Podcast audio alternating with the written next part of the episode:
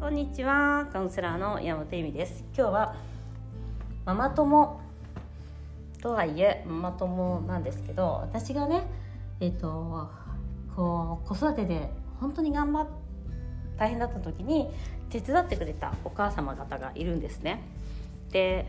それは保育園で知り合ったお母様方で本当にヨガのなんだっけ？あのセミナー行ったりとかする時にねずっとこう、ま、お互い様だったんですけどその助け合おうよっていう友達になって助け合おうよっていうのをまあ私が率先してやってたんだけどあのそれでどんどん仲良くなっていって、まあ、一緒にこうごあのクッキー作ったりとかクリスマスに子供の本当子供を楽しませる会みたいなのやったりとか本当にねいろいろ一緒にやらせていただいたお母さんたちがいるんですけど今でもね。で、まあ、みんな、えっと、2人は同じ学校に子供男の子なんです。1人っ子なんだね2人とも。で私は女の子で。で違う学校にみんな昔はその送り迎えとかですごくお互い助け合ったりとかあったりとかしてたんですけど子供たちももう送り迎えもしなくなっちゃって。であの年に1回ぐらいクリスマスの前あたりにねご飯食べようって言って一緒にお会いしました。でそれはすごい楽しそそれはそれですごい楽しかったんですけどまあ実際あのカルチャーショックというかあの結局ねうちのうん男の子2人男の子なんですよ。一人っ子の男の子だからお母さんはもう超恋人なってるわけです。でまあ私とか女の子だし、まあ、そういうのしないようになちゃうしないようにみたいのもあるのでえしちゃダメだよね？みたいなのがあって、まあ、そういうのも見て見ぬふりというか別にねほら私のカウンサル受けてるわけカウンセリング受けてるわけでもないし、まあ、私とは違う世界の人たちなので、まあ、いろんな意味で違うんですけどでそれでまあうち、えっと、多分彼女たちが私と付き合える理由の一つにやっぱり彼女たちは男の子という価値のあるものを生んだ すいませんこういう言い方をしちゃいけないんだけどそういう考え方を持っていらっしゃる方たちだと思うんです。でだから他の人とはマウンティングお互いし合ったりとかしてあの子とかあの、まあ、もちろん男の子とかを憎んだりその憎むっていうか「何々君ってひどい」とかさなんかそういうことを言ったりとかするんです。全然ひどくないのにそういうこと言っちゃったりとかするような感じで結構まあ幼いっていうかうんそうですね。まあ子供の教育の仕方もさなかったし甘やかすしたりとか。だか例えばあの、まあ、やっていいのか悪いか分かんないけどあのうちはあんまりねお砂糖文化を与えないっていうものだったんですね。で私はそれはすごい私が歯が弱くて歯がすごいボロボロで海外ですごいこう歯医者を探したりとかするのがすごく大変で毎回日本に帰るために歯医者に行ったりとかしなくちゃいけなくて歯医者って海外あのイタリアはあの他の保険は全部タダなんですけど歯医者って全額自費なので1本治すのにもう毎回何万円とかが当たり前の世界なんですね。この本当に抜歯だけでも何23万とかするしあのうんそうね。だからそのそういう意味であといい先生見つけるのも大変だしなんかそういう意味でね結構面倒なことが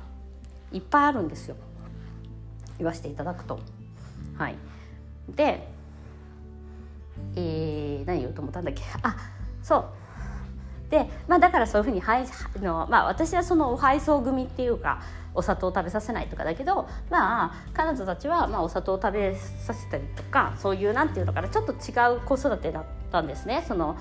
まあ、お砂糖食べさせるってもさみんなすごいじゃんなんかこうチョコレートとかさ毎回毎回持ってきたりとかしててであんたの子供も好きなのに我慢させてるのはかわいそうとか言われるような感じだったんですかあの状況的には。でも、まあ、別にあの女の子だから上下関係的にはもう下だからあんまりそこで問題もないっていうか言っちゃいけないけど、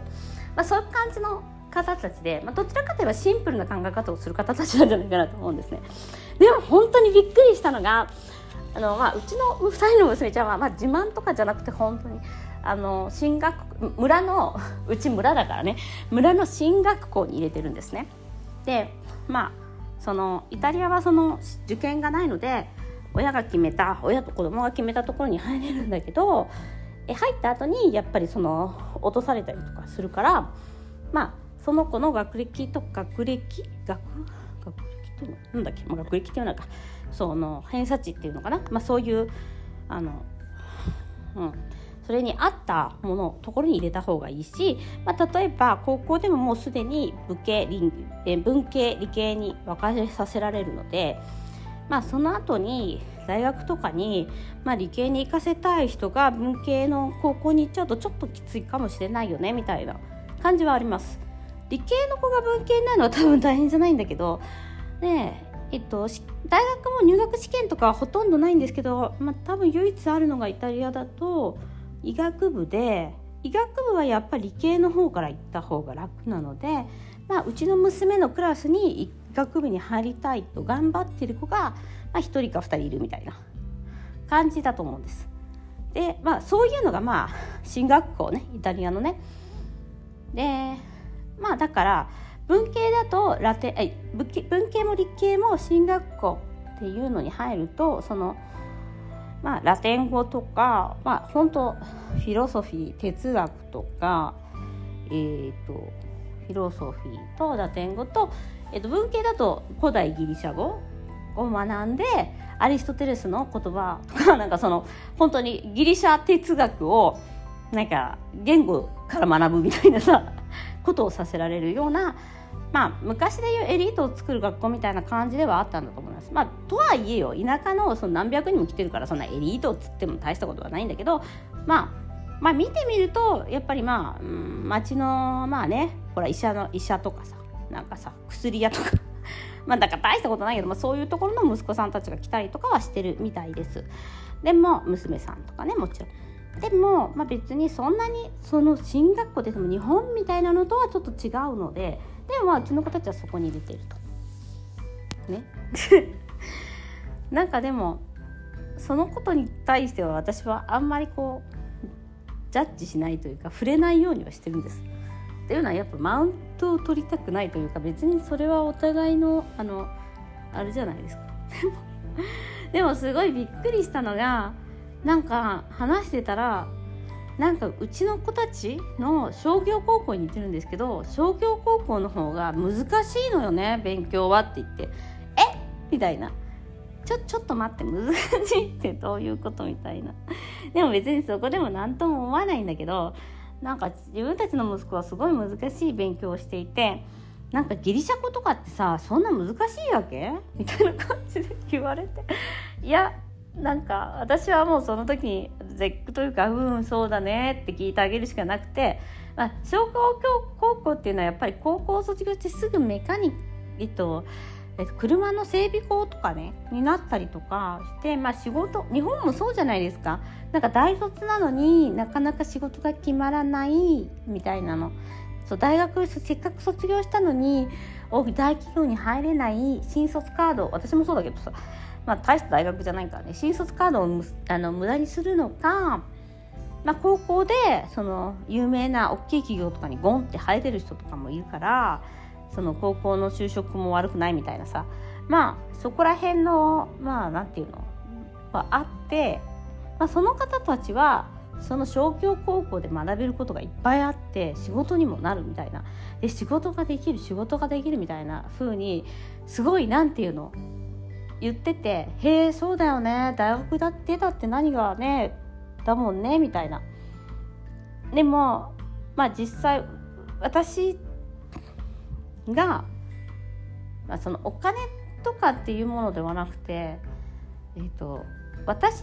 にとっての子供に対する勉強って文化なんですよやっぱり。で私もそうだし、まあ、うちの夫もそうなんだけれどもずっと勉強を続けてきている2人なんですだからお金になるとか人に自慢できるとか仕事が見つかるとか言ったら私45でブログ書いてどうにか食べてるみたいな感じだしうちの旦那さんも結構なんていうのギリギリまあほんと30代とか本当になんか私の方が稼いでた ぐらいあのぶっちゃけ全然お金にならない仕事をしていてお金になってなかった時期も多いし今はまあちゃんとねあのお給料が出てるけど別に勉強したからといって楽な道ではないというかその商売がうまいとか勉強ができるのとかと違うじゃないですか当たり前だけど。であのあ自分がやりたいことをしたいパッションがあるみたいな情熱があってそれしかしたくないってなったら本当に私もそうだけどうーんそっちにあの投資をしていくっていうかの好きだからやっててたまたまそれがお金仕事になったみたいな感じなヨガもそうだしカウンセリングとかもこうヨガとすごいつながっててっ心のことだから心って体の中にあるもので人間の何かみたいな。だからそういうものを私は文化として見てるのでなんだろうそのお金になるとかどっちの方が難しいとかいや思わないんだよね。もちろん人に役に立つ人間になってほしいとかさ当たり前に親だから思うし人の役に立つことっていうことが、まあ、マーケティングとか勉強してもやっぱりお金になるそのそのサービスっていうのを人に与えていくっていうことはすごく大切なことなんだけれども人を幸せにするサービスっていうか。で私は直接的心だからやっぱ幸せっていうのに悩ってるけどもしかしたらそのお料理でもそうだし例えばお金の銀行でもそうだけど人を幸せにするっていう仕事だと思うんですよね。そのサービスがうまくいけば人を幸せにしてやることができれば何でもうまくいくと思うんですけどなんかそうじゃなくてこっちの方が難しいとかっていう風に言われてびっくりみたいな。ええそうなんだみたいな。そうだよでもさしょうがないからそうだよねって言うけど、まあ、一応私のパッションの話とかをするんだけどやっぱり分かってもらえない。だって文化が違うからびっくりそのままずそのさお金になるっていう考え方をでもねパ子供にパッション持ってほしいとかやっぱ言うのよ。うん、でも自分たちも持っていないしその情熱とかパッションとかって本当にお金にならないものってあったりもするのでうちの夫とか見ててもそうだけどなんかそこですぐ損得みたいな感じにやっちゃうとあのまあうまく回っていかないというか、まあ、まあ違う文化なんだなと思って。だからお金の話か年金の話かみたいな感じで年金年金年金みたいなのずっとなんか、まあ、年金の問題がね多分彼女たちにはあるから金なんだけど私はもちろん私の年金って夫におんぶに抱っこなんだけれどもうん例えばヨガのレッスンとかをもう50なのであと10年20年続けることができればいいなってすごく思っていてなんかその20年後の自分のためにずっとこう練習なんていうかな続けていき行くことがやっぱりすごく大切だから70になってもヨガを教えられる先生でいたいというかそのああのポジショニングだけではなくてねいろんなことでそういうふうにその哲学とかを教えていく哲学って言ったらちょっと大げさだけど何て言うんでしょうね。そのまあそのインナーチャードとかもそうだけど自分が学んできたことを70になっても喋ってるおばあちゃんでいたいと思うしそういうふうにしてあの人に役に立つっていうかことが仕事だからそういうことを続けていくことの方がその糸を紡いでいくすごいちっちゃな糸なんだけど大切でだから年金の心配とかあんまりしてないんですよね。もうお金もないんだし年金もないかもしれないんだけど。うん。だからなんかそういうのも年金年金年金みたいな。でびっくりしたっていうかあのそういう風に生きてる人もいるんだなって思いましたね。なんかそう上から目線ではなくて私は同じ心配があっても同じような経済力だとしてもよ。全くそういうことを考えていないかもしれない。だからやっぱりそういうふうにさ年金年金年金ってやってるとずっと年金の問題にからは抜けられないよね。だってもう50だから私たち同い年ぐらいだから。今更年金もらおうとしたって障害年金ぐらいしかもらえないよ。っていうなんか足とかさおっなくなっちゃったりとかしない限りはもらえないんじゃないのみたいな。だからそこら辺がすごい何て言うかカルチャーショックでびっくりしたみたいな。あともう一つその商業高校のカルチャーショックもあったんだけどまあそれは明日またお話なんか長くなったのでまたお話しするんだけど。やっぱ人っていうのは自分と違うの人に会うとびっくりっていうか頭が興奮するなと思いましたね。なんか昨日の夜びっくりしちゃって頭が興奮しちゃった、うん、え？こんな世界こういうことをずっと考えてる人もいるんだと思って。だって今日はさ生きてるからさ年金の心配とか多分でも旦那が20ぐらい上だから年金あんまりないから年金もらえなくて困って旦那っていうか結婚もしてないのかな。そういう自分のやっぱり心配が外に出るのかもしれないですね。なんかそれがあのセックスレスの問題と どっちがあの格が上かって言ったらまあ年金の方がね大切ですよね。セックスの問題よりと思ったけど。あのうん。私の私の私の場合も50になってきてやっぱりその肉体的なものはそんなにあの変わらないし、まあ、もちろんね疲労感とかはあるんだけどまあ結構その自由に暮らさせていただいているので、まあ、彼女たちは疲れた疲れた疲れたって言ってたんだけど、うん、やっぱり人生のねあの私のようなのろのろと買い物に行って自分のご飯作って子供たちの送り迎えしてっていうのをとは違うので